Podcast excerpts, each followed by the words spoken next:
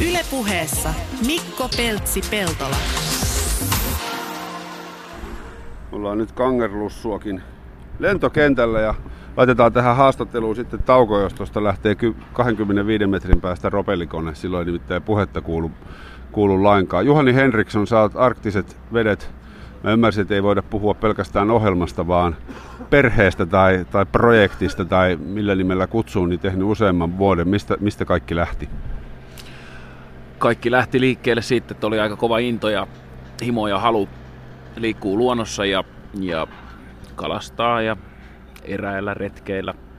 Nauttii pohjoisen huumaavasta kauneudesta ja sitten istuttiin velipojan kanssa saunassa Tenojoen rannassa ja katseltiin ikkunasta ulos ja alettiin miettiä, että jotenkin tämä olisi hieno näyttää ja ikuistaa myöskin muille ihmisille ja sellaisille, jotka ei välttämättä vielä saanut sitä kosketusta ja kipinää siihen, siihen juttuun, niin päätettiin, että mä tein silloin toimittajahommia televisiossa ja päätettiin yhdistää niin sanotusti voimat. Veli on intohimoinen kalastaja ja aika monen myyntimies ja markkinamies myöskin, niin tota, päätettiin, että yhdessä tehdään suunnitelma ja lähestytään kanavaa sitten ja erilaisia tahoja sen suhteen. Ja lyötiin semmoinen iso pino A4 kasa ja vähän valokuvia sinne joukkoon ja suunnitelmaan ja lähdettiin liikkeelle siitä ja siitä innostuttiin ja sitten me lähdettiin tekemään ensimmäistä vuotta ja ohjelmaa ja tämä on nyt seitsemäs vuosi joku tässä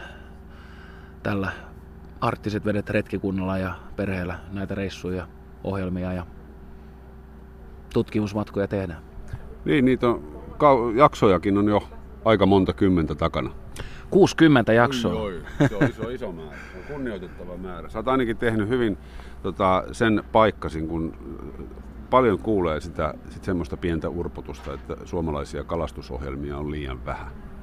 Niin, niitä on liian vähän, koska niiden tekeminen on aika kova duuni. Ja siinä joutuu tekee siitä suunnittelusta ja, ja kaikesta muusta alkaen aika paljon töitä. Ja, ja sitten tietysti se, että nämä reissutkin on aika, aika pitkiä usein ja, ja niiden järjesteleminen ja, ja suunnitteleminen vie paljon aikaa. Tietysti sitten kun lähdetään kasaamaan tätä materiaalia, jota reissupäivien ja, ja kalastuspäivien aikana kertyy, niin se on semmoinen ympärivuotinen projekti, vaikka se onkin tavallaan vähän intohimo ja harrastus myöskin siinä samalla, mutta ehkä just siksi kun se intohimo on ollut ja se liekki on palannut niin vahvana, niin sitä, sitä on jaksanut 60 jaksoa tehdä ja, ja kuvaa ja, ja suunnitella ja, ja toteuttaa, niin ei ole, ei ole harmittanut eikä ole, eikä ole kaduttanut, että sen ajan on siihen käyttänyt, vaan, vaan päinvastoin on, on jotenkin vaan se, se tunne voimistunut siitä, että on tärkeä juttu, mitä tehdään ja, ja tietysti tähän on tullut paljon mukaan sit matkan varrella semmoisia asioita, mitä, mitä ehkä alussa ei niin voimakkaasti ajatellut, mutta kun asiantuntijoiden ja ihmisten kanssa, jotka on päivittäin näiden paikkojen ja, ja sen luonnon ja, ja kalojen kanssa tekemisissä, niin siitä on oppinut niin paljon, että tietää, että tässä on vielä sanomaa ja, ja juttua aika paljon tarinaa kerrottavaksi ihmisille. Ja ehkä semmoista myöskin, en mä tiedä onko se valistustyötä, mutta voisi sitä ehkä silläkin nimellä kutsua, että jotta meillä olisi tuleville sukupolville, meidän lapsille ja mahdollisesti heidän lapsillekin vielä tällaisia paikkoja, erämaita ja puhtaita arktisia vesiä jäljellä, niin sen eteen on tehtävä jonkun töitä ja huudettava niistä asioista. Eikö se nyt ole mikä tahansa harrastus, niin niiden tota, olosuhteista ihmiset haluaa pitää kiinni. Että kyllä minä tunnen golfareita, jotka on huolissaan siitä, jos, jos ei lähialueella ole golfkentät hyvässä kunnossa. Että yhtä lailla, jos sä tykkäät kalastaa kauniissa, puhtaassa luonnossa, niin sun pitää olla huolissaan, jos sitä joku uhkaa.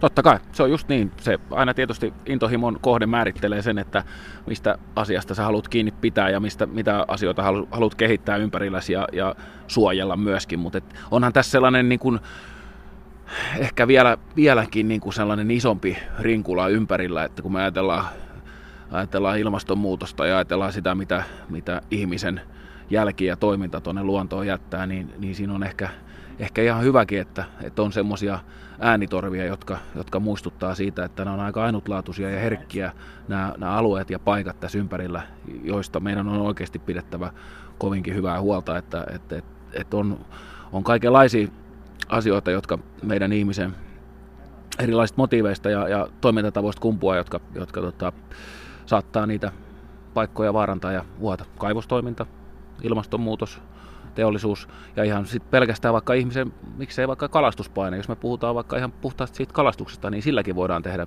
tietyissä paikoissa aika paljon niin sanotusti tuhoa, kun me ajatellaan, että meillä on vaikkapa Suomessa niin on aika, aika paljonkin uhanalaisia kalalajeja ja vaelluskalat on aika huonossa hapes, niin nämä ehkä tämmöiset niin kuin asiat ja, ja, ja faktat, jotka, jotka kertoo niin kuin karua kieltää siitä, niin, niin on hyvä tuoda myöskin esiin. Ja, ja tämä ohjelma on aika hyvä foorumi meille, meille tuoda myöskin niitä asioita. Me ollaan tehty WWFn kanssa yhteistyötä jo useampi vuosi. Meillä on ollut reissuissa hienoja asiantuntijoita ja ihmisiä, jotka on tutkinut näitä, näitä alueita ja paikkoja, kaloja, virtavesiä, vesistöjä paljon ja siitä on opittu lisää ja kun me saadaan sitä viestiä ohjelman kautta levitetty ympärillemme, niin yhä useampi ihminen tiedostaa sen ja kyllä se jonkinlaisen jäljen ja jonkinlaisen merkin kuulijoihin ja katsojiin jättää ihan varmasti. Ja mä uskon, että se on niin kuin sellainen missio ja tehtävä, että jos ajattelee, että työllään pitää olla jonkinlainen merkitys, niin, niin tässä on kokee isosti sen, sen merkityksen olevan juurikin niin kuin sillä puolella, vaikka tietysti samaan aikaan pidetäänkin hauskaa ja seikkaillaan ja tutkitaan ja, ja fiilistellään ja, ja iloitaan siitä, siitä hetkestä ja ympäristöstä ja ei tarvitse koko ajan miettiä ihan pelkästään vaan niitä, niitä uhkia ja, ja synkempiä puolia, vaan myöskin nauttii ja, ja mm. pitää hauskaa. Mutta sitten tietysti kun niitä synkempiä puolia on, niin toi, toi on kyllä totta ja sinähän niin kun toimittajana, journalistina ootkin vastuussa tai sun pitääkin tuntea tuota, paloa tuoda ihmisille asioita, koska olet tiedon välittäjä. Se on just niin. Ja, ja tässä, tässä kun tämä vastuullisen taakan on harteilleen ottanut, niin sitä, sitä, sitä todellakin niin kuin jotenkin se, se on voimistunut ja kasvanut. Sitä myöten, kun ihminen saa lisää tietoa, niin se, se, se jotenkin se toiminta ja, ja, ja, ja, ja, ja oma tekeminen sen ympärillä, se vielä terävöityy ja siitä tulee sellainen niin kuin, siitä tulee tehtävä, ehkä elämäntehtävä. Mä oon nyt miettinyt, että, että, että kun me ollaan nyt tehty seitsemän vuotta tätä, niin, niin jos, jos mä jotakin saisin toivoa tulevaisuudelta, olisi se, että mä voisin jatkaa ja tehdä näitä juttuja, ehkä vielä laajentaa siihen, että me voitaisiin tehdä erilaisia doku, dokumentteja ja juttuja tämän, tämän aiheen ympäriltä ja ääreltä ja, ja sitä kautta sitten levittää sitä tietoa ja ilosanomaa ja vaikuttaa asioihin. Kyllä se on tärkeä juttu ja mä mietin usein sitäkin, kun paljon ollaan reissus ja tehdään vuoden aikana paljon kuvauksia, mä oon paljon pois kotoa ja lasten luota, mutta mä uskon, että joskus jonain päivänä vaikkapa pieni poikani ymmärtää sen, kun mä hänelle kerron ja yhdessä katellaan jaksoja, kun no hän katselee niitä nyt jo, mutta... mutta... Ei läväytä tuohon 60 jaksoa, että katsoppa tosta. Joo, niin mä uskon, että hän ymmärtää sen merkityksen ja, ja sen, myöskin sen motiivin, että miksi isi on ollut välillä reissussa mm. pidempiä aikoja ja hän tajuu sen, että miksi mä oon halunnut näitä juttuja tehdä. Joo, toi on kyllä ymmärrettävää. Sun silmistä näkee myös ton tunteen palon. Kiitos. To, joo, kipinä, kipinä on vielä vahvasti elossa ja, ja ja, ja en mä usko, että se on sieltä mihinkään sammumassa. Toivottavasti. Ei niin kauan kuin maailmassa on itselle rakkaiden asioiden suhteen epäkohtia, niin se kipinä ei varmaan mihinkään poistu. Toi on ihan totta. Juttu, jututettavana tällä hetkellä Juhani Henriksson, Arktiset vedet, tota, tuottaja ja juontaja ja produktion yli Jumala. Ollaan Grönlannissa lentokentällä tässä juuri valmistautumassa kotimatkaa kohti. Pilvet on alhaalla ja tuolla lentokonetta pakataan. Tota, minkälainen paikka oli Grönlanti? Me ollaan nyt tässä kohta kymmenen päivää täällä vietetty aikaa. Grönlantiin liittyy paljon sellaisia vähän, vähän sadun, tar, tarunhohtoisia ajatuksia niin kuin omassa, omassa mielessäni, semmoisia, jotka on jossain maantiedon tunnilla pikkupoikana kuultu ja, ja nähty jääkarhut ja, ja jäätiköt ja, ja vedet ja vuoret ja, ja semmoinen, semmoinen varsin vahvasti arktinen meininki. Ja kyllähän tämä on, tämä on just kaikkea sitä, mitä, mitä pikkupoika haaveilee ja mitä se näkee ja, ja silmissä. Ja se on ehkä vielä vähän enemmän, että kun, sit, kun sä oot itse, itse täällä Grönlannissa ja, ja, ja katselet noita vuoria ja, ja, ja jäätiköitä ja, ja nyt kun ollaan päästy upeille paikoille kalastamaan merelle, merelle ja, ja, ja mielettömälle joelle, jossa oltiin, niin, niin jotenkin se, se, sitä, on, sitä on vaikea kuvailla, mutta, mutta ehkä, ehkä tässä niin kuin jollain tavalla sen pystyy, pystyy välittämään ja kertomaan, että, että totta kai jokaisen pitäisi se itse nähdä, mutta Grönlanti on, on tietyllä tavalla semmoinen paratiisi. Se on, se on sellainen paikka, jossa, jossa mun, mun mieleni ja sieluni rauhoittuu ja, ja, ja mä jollain tavalla koen semmoista uudistumista ja voimaantumista siinä ympäristössä ja, ja mä saan siitä energiaa tähän totta kai työhön ja arkeen ja elämään ja mä saan uusia ideoita ja, ja tämä, tämä, tämä luonnon koskemattomuus ja se rauha, jota, jota täältä voi löytää, on aika ainutlaatuinen juttu. Voi sitä löytää muualtakin. Sitä voi löytää ihan Suomestakin, kun mennään Lappiin tai, tai, tai pohjoisilta, arktisilta vesiltä muualtakin, mutta mut tämä on niinku semmoinen semmoinen viimeinen linnake, jossa, jossa niinku jäät ja semmoinen mennyt aika, jääkausi ja kaikki muu on niinku jotenkin vielä lähempänä ihmistä kuin missään muualla. Täällä oli muuten, kävin eilen tuossa tota, ruokakaupassa, niin oli DVD-elokuvia myynnissä, ihan kohtuullisen kokoinen hylly, ja silloin mä tajusin, että täällähän on nettiyhteydet aika lailla kaikkialla melko hitaat, että tänne ei ole vielä rantautunut tämmöinen niin digitaalinen maailma. Niin, niin sanottu hapatus. Niin, niin.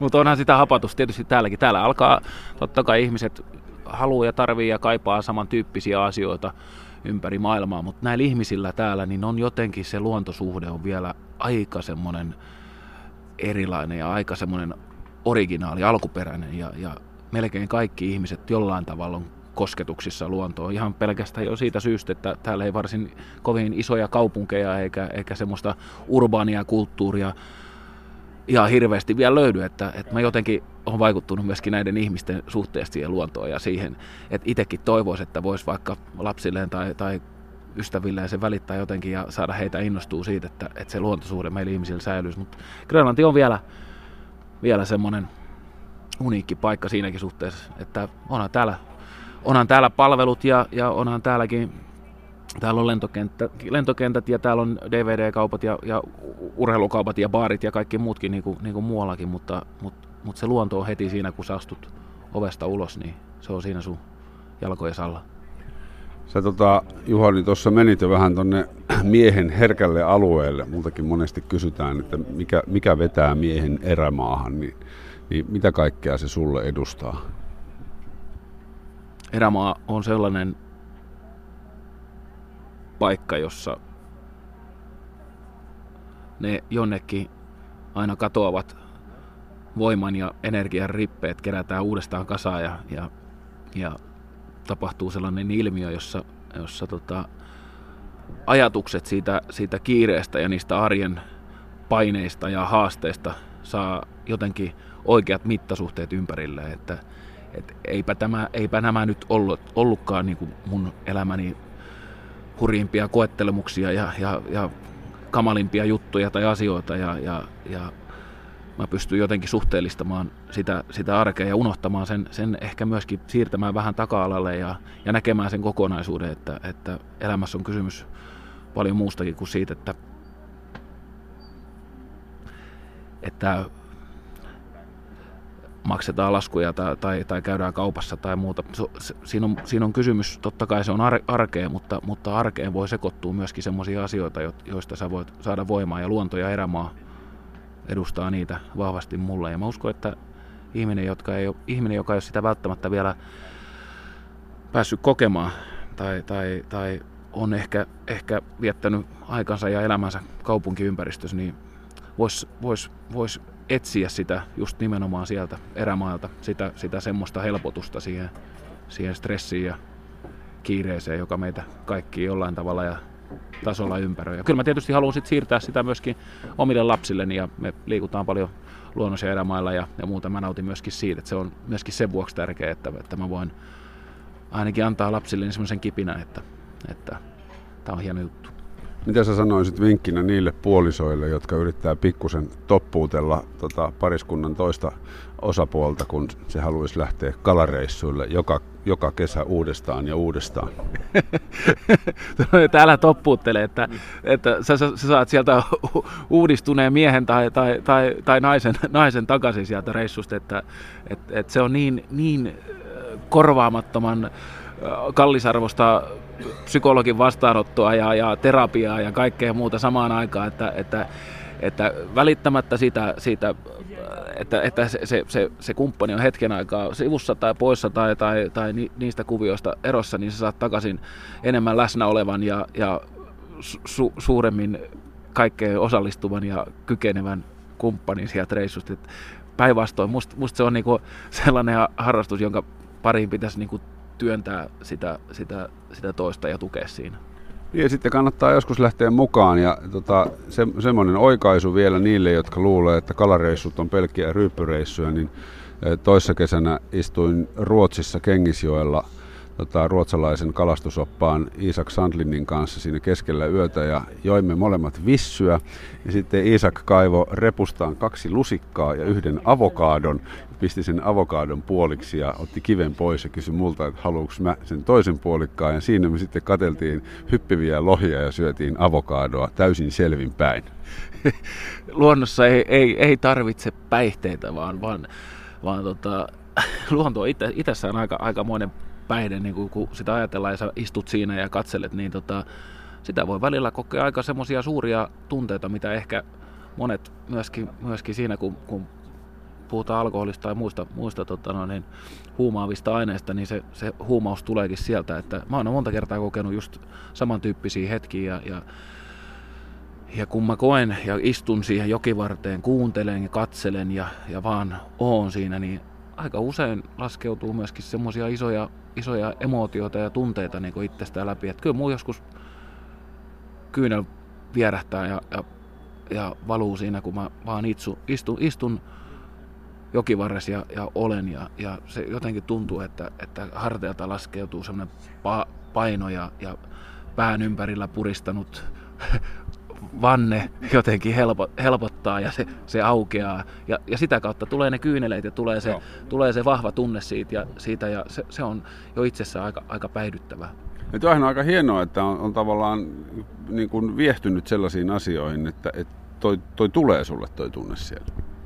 Niin, se tulee, se, se, se, se tulee ja, ja, ja, ja mä jotenkin, jotenkin mä koen, että niin kuin ollaan, ollaan Peltsi sunkin kanssa puhuttu siitä, että, että sen ei tarvi aina olla se, se kaukasin mahdollinen piste jossakin keskellä Grönlantia, vaan se voi olla se lähimetsä tai, tai se voi olla pururata tai jossain, missä, missä on puita ja missä on vähän vähemmän ehkä ihmisiä ja hälyä. Ja sä koet sen helpotuksen tunteen ja se se on kyllä se on varsin, varsin tärkeä osa tätä kaikkea. Jututettavana Juhani Henriksson, Arktiset vedet puuhamies. Meikäläinen on ollut tässä yhdessä jaksossa vierailevana tähtenä. Tämä on ollut hien, hieno matka. Tota, jos puhutaan arktisista vesistä vielä 60 jaksoa takana ja edessä X määrä jaksoja, onko millainen prosentuaalinen määrä sun näkemyksen, näkemyksen mukaan arktisia vesiä te olette kolunnut ja paljonko on vielä jäljellä? jäljellä on vielä, vielä jokunen vesi, arktinen sellainen. Kol- Enkä nyt puhu teidän paljonko olette allekirjoittanut tuotantopäätöksiä, vaan tämä on niin kuin maailma, luontoa ajatellen. Mä ymmärsin sun kysymyksen ihan, ihan, ihan, ihan samoin kuin sen, sen ajattelitkin, mutta niitä on vielä paljon. Me ollaan toki käyty Grönlannissa, me ollaan käyty Alaskassa, me ollaan seikkailtu Kuolanniemimaalla Venäjällä ja, ja Pohjois-Norjaa, Ruotsia, Suomea. Ollaan jopa vierailtu lähellä Antarktista Patagoniassa, mutta et paikkoja ja, ja, ja seikkailuja on vielä niin kovin paljon ja semmoisia kohteita, mihin sitä haluaisi vielä päästä matkustamaan ja, ja eräilemään, kalastamaan ja niitä myöskin ikuistamaan ja kuvaamaan. Että, että, että mä uskon, että tässä olisi yhdelle ihmisen eliniälle ja taipaleelle vielä jäljellä niin monta vuotta ja ohjelmakautta, kun, kun vaan, kun vaan niin kuin jaksaa, jaksaa itse. Ja ollaan me sillä välillä naureskeltu meidän ohjaaja Helsteini Henkan kanssa, tai ohjaaja, kuva ja leikkaaja. Hän on monitoimimies ja joskus jopa kalamies.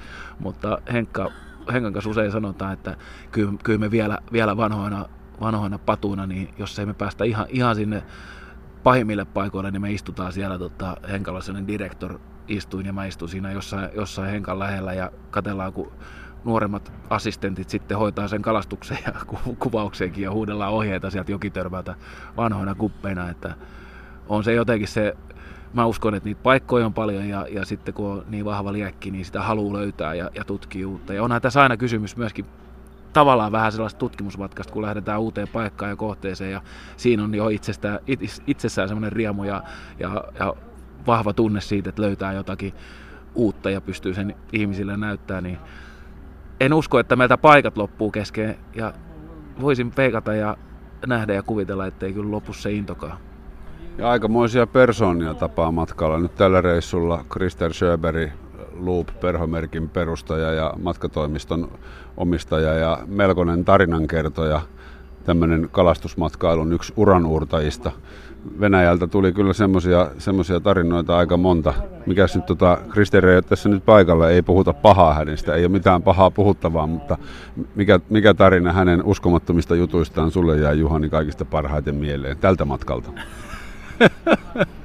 Joo, Krister Schöberg on uskomaton mies. Hän on kalastusmatkailun ja, ja perhokalastuksen uranuurtaja. Ja tietysti se, että mistä lähtökohdista hänkin itse on lähtenyt vanhana virvelimiehenä liikkeelle ja vähän kalastuksen ystävänä ja, ja minkä, minkämoisen tien hän on kulkenut niin kuin yrittäjänä ja seikkailijana ja, ja uusien kohteiden löytäjänä ja kalastusmatkailun uranuurtajana niin on, on niin kuin huikea juttu. Ja Kristerin tapaaminen oli, oli tosi mielenkiintoinen juttu. Me kutsuttiin häntä jo ennakkoon nimellä Legenda, ja näissä piireissä hän on sellainen ruotsalainen har, harmaantunut, sellainen iloinen pilke edelleen silmäkulmassa ja se kipinä siellä olemassa, että hän on niin kuin varmaan sielulta ja mieleltään paljon, paljon vielä nuorempi, vaikkei, vaikkei enää, enää ihan nuori olekaan, mutta, mutta Kristerin jutusta, no tietysti se, kun hän aikanaan lähti kartoittamaan näitä Venäjän jokia ja, ja kun Venäjä avautui silloin silloin 90-luvun taitteessa, 80-luvun taitteessa, niin silloin, silloin kaikki oli mahdollista. Ja hän pakkas repun selkää ja hän sanoi vaimolle kotona, että hän lähtee nyt vähän Venäjälle tutkimaan, tutkimaan jokia ja, ja paikkoja. Ja, ja hän otti rinka selkää ja, ja hän matkusti Murmanskiin ja Murmanskista sitten pääsi helikopteri, armeijan helikopterilla vielä eteenpäin. Ja hänellä oli jossakin kartalla oli joki, jonka nimi oli, oli Joki X, oliko se sitten Umba vai Harlovka vai mikä se olikaan näistä hienoista joista. Ja hän pääsi helikopterikyydillä äh, joen niin sanotusti alkulähteille, jossa oli myös tämmöinen vanha neuvostoliittolainen sääntutkimusasema.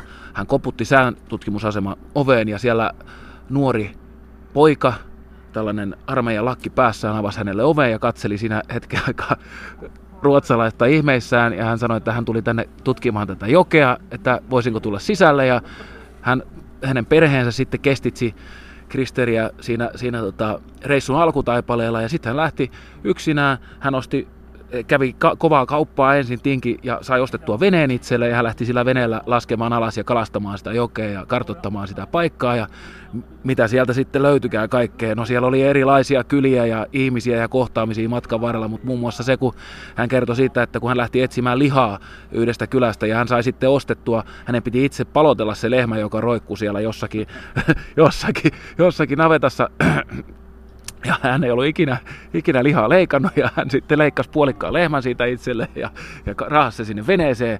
Ja sitten kävi niin, että kun hän sai sen kaikki tavarat ja, ja, ja, ja lehmän sinne, vene, puolikkaan lehmän veneeseen ja kylä oli siellä heiluttamassa hälle jokirannassa ja kun hän lähti siitä veneellä, niin se vene upposi ja se lehmä upposi sinne ja, ja, ja kaikki meni.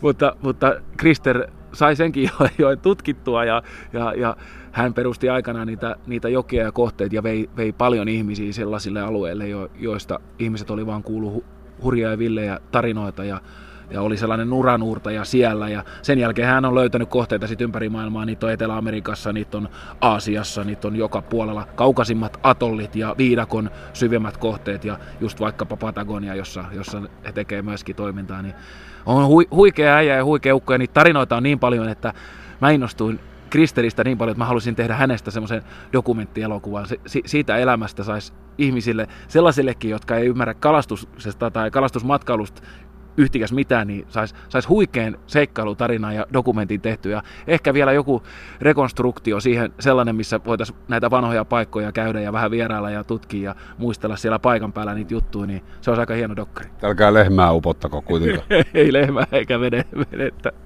Joo, nämä on nämä on hienoja ja siis tota, kyllähän, joo, tuo oli ihan totta, että ei tarvi olla kalastaja tai kalastuksesta edes yhtään kiinnostunut, niin, niin tämmöinen dokumentti tai tämmöiset ohjelmat voisi kiinnostaa, koska kyllähän tätä luon, kauniin luonnon kuvaaminen kalastusohjelmissa on, on vähintään yhtä tärkeää kuin se itse kalastus. No se on vähintään yhtä tärkeää ja se on itsellekin tärkeää, että mä ehkä itse vartuin tähän kalastusohjelmaan just sen kautta, kun me veljen kanssa lähdettiin aikanaan tekemään ja veli oli fanaattinen kalamies ja on, on edelleenkin sitä, mutta mun kalastuksen, kalastuksen niin kuin into on ehkä kasvanut sen myötä, kun mä oon oppinut sitä lisää ja tutustunut erilaisiin kalamiehiin ja naisiin ympäri maailmaa ja, ja saanut heiltä vinkkejä ja virikkeitä ja, ja semmoista lisä, lisämotivaatiota siihen omaan kalastukseen, mutta luonnon äärellä oleminen, eräily, retkeily, siellä kulkeminen, liikkuminen ja asioiden havainnointi, eläimiä, erilaisia kasveja ja, ja vesiä ja koskia ja putouksia ja mitä kaikkea sinne mahtuu, niin ne on niin kuin vähintäänkin yhtä tärkeä, tärkeää sekä tietysti itse ohjelmassa siinä sisällössä, että sitten niin kuin sen oman retken ja reissun kannalta. Tänäänkin, tota, tai itse asiassa eilen, kun oli viimeisiä kalastuspäiviä, niin Satuitko huomaamaan, että jokirannassa oli mustikat kypsänä ja ne olivat erinomaisen makuisia? Aika usein itse asiassa Marjan poiminta on myöskin hy- hyvä homma siellä, siellä re- retken keskellä ja kyllä tein, tein saman huomioon ja siellä oltiin tota, sormet ja suupielet mustikassa ja mikä sen parempaa. Jos sä löydät mustikoita tai hilloja, lakkoja tai puolukkaa karpaloa, niin kaikki vaan niin sanotusti huiviin. Se, se on parasta niin kuin, tekemistä siellä, siellä jokivarressa myöskin, kun sä voit vähäksi aikaa heittää ne vavat ja, ja kamerat sinne ja keskittyy marjanpoimintaan. Ei ole yksi eikä kaksi kertaa, kun näin on kuvausreissussakin käynyt, että ollaankin alettu poimia hilloja tai, tai mustikoita. Niin, tällaisten, tällaisten kuvausreissuja ja luontokokemusten jälkeen, niin miltä Juhani Henriksson tuntuu tavalliset konttoripäivät? Niin, mä oon tehnyt nyt viimeiset vuodet yrittäjänä töitä ja, ja kyllä mä en, en vieläkään ole siihen, siihen ihan siihen niin, niin, tunne olevani omimmillani, kun, kun teen, teen vaikkapa ku, ku, käyn läpi ku, kuitteja ja, ja teen, teen, teen tota, lähettelen meille ja sähköposteja ja suunnittelen siellä konttorilla hommia, että, että kyllä mun konttori toivottavasti on ja pysyy pääsääntöisesti ainakin siellä luonnos- ja erämaassa. Niin sä oot sen takia vienyt perheeskin asumaan pohjoiseen. Me muutettiin keväällä itse asiassa Rovaniemelle Helsingistä itse asiassa Söderkullasta, mutta 20 vuotta ehdin asua pääkaupungissa ja tehdä, tehdä siellä toimittajan töitä ja, ja tuottaja- ja selostajan hommia. Ja, ja nyt tuli sellainen mahdollisuus ja sellainen elämäntilanne, että mä pystyn tekemään niitä yhä enemmän keikkaluontoisesti ja projektiluontoisesti. Ja, ja silloin me yhdessä puolisokas päätettiin, että me halutaan pohjoiseen ja meidän, olisi hienoa, jos meidän lapset saisi kasvaa lähellä luontoa ja siellä pohjoisessa. Ja löydettiin Rovaniemelle ja ollaan siellä oltu ja oltu, ollaan oltu ainakin toistaiseksi erittäin tyytyväisiä ja tuntuu, että meidän elämänlaatu on jotenkin parantunut ihan potessiin jotakin Rovaniemelle muuton jälkeen. Joo, se on vaarallista puhetta. Eihän sitä koskaan tiedä. Sä oot Juhani myös urheilumiehiä. Miten oma, oma reenaaminen? Mä oon ymmärtänyt tämän reissun aikana, että kovat hiihtopaineet olisi nyt talven tullessa. Kyllä Mä teen, mä teen myöskin noita maastohiihtoselostajahommia ja sitä kautta on paljon noissa hiihtopiireissä pyörinyt ja liikkunut. Ja tietysti vähän ihailen myöskin salaa sinua Peltsi noista sun hienoista, hienoista kokemuksista ja kovan vuosijutuista ja kaikesta muustakin mitä oot tehnyt, niin olisi mahtava seurata vähän, vähän niissä jalanjäljissä ja päästä, päästä vaikkapa hiihtämään sellaisia pitkiä maraton ultrahiihtoja, ensi keväälle mä oon asettanut tavoitteen, että mä olisin siinä kondiksessa, että mä pääsisin pari, pariin osallistumaan vaikkapa vaskoolihiihtoon esimerkiksi, joka on, joka on use, useina vuosina ollut, kun on Saariselän maisemissa hiihte, hiidellyt ja liikkunut, niin semmoisena tavoitteena, että kyllä mä tykkään liikkuu ja urheilla. mulla on samanlaisia harrastuksia, vähän kuin sullakin. Mä, mulla on maastopyörä kotona ja mä käyn fillaroimassa metsässä ja suksilla liikun siellä ja, ja sitten tietysti nämä vaellusjutut ja joskus vähän punttejakin kolistelen, mutta vähenevissä määrin jotenkin on saanut enemmän tähän tämmöiseen kestävyysurheiluun sen kipin. No sen kyllä huomaa, että punttia, punttia on joskus nostettu, että olet hyvin, hyvin raamikas henkilö. Joo. Mä oon muuten kerran osallistunut vaskoolihiihtoon niin siinä, siinä alkuruuhkassa, niin perhana Mauri Pekkarinen meni niin hirveitä vauhtia ohi, että tota, meinasin kaatua ladulta ojaa. Mauri, Maurihan on, on tunnetusti kova, Kauhea kauna. kova hiihtomies. En tiedä, saatko enää mahdollisuutta, mahdollisuutta hälle, hälle tätä vahinkoa sovittaa, mutta, mutta nythän se tuli tehty, että tässä lähti Maurille terveys. Mutta joo, ne on, ne on aika kovia ymmärtääkseni, just nämä alku, alkuruuhkat, että mm. mä oon kyllä aika kova tekijä niissä ruuhkatilanteissa, että, että sanotaan, että semmoinen, en pelkää sellaista vartalokontaktia, että jos joudutaan vähän tuuppaamaan, niin sitten tuupataan. Kyllä, maastohiihto on kontaktilaji. Kiitoksia Juhan Henriksson tästä ja hyvät jatkot. Kiitos samoin, oli mahtava peltsi saada mukaan tänne Grönlantiin. Ylepuheessa Mikko Peltsi-Peltola.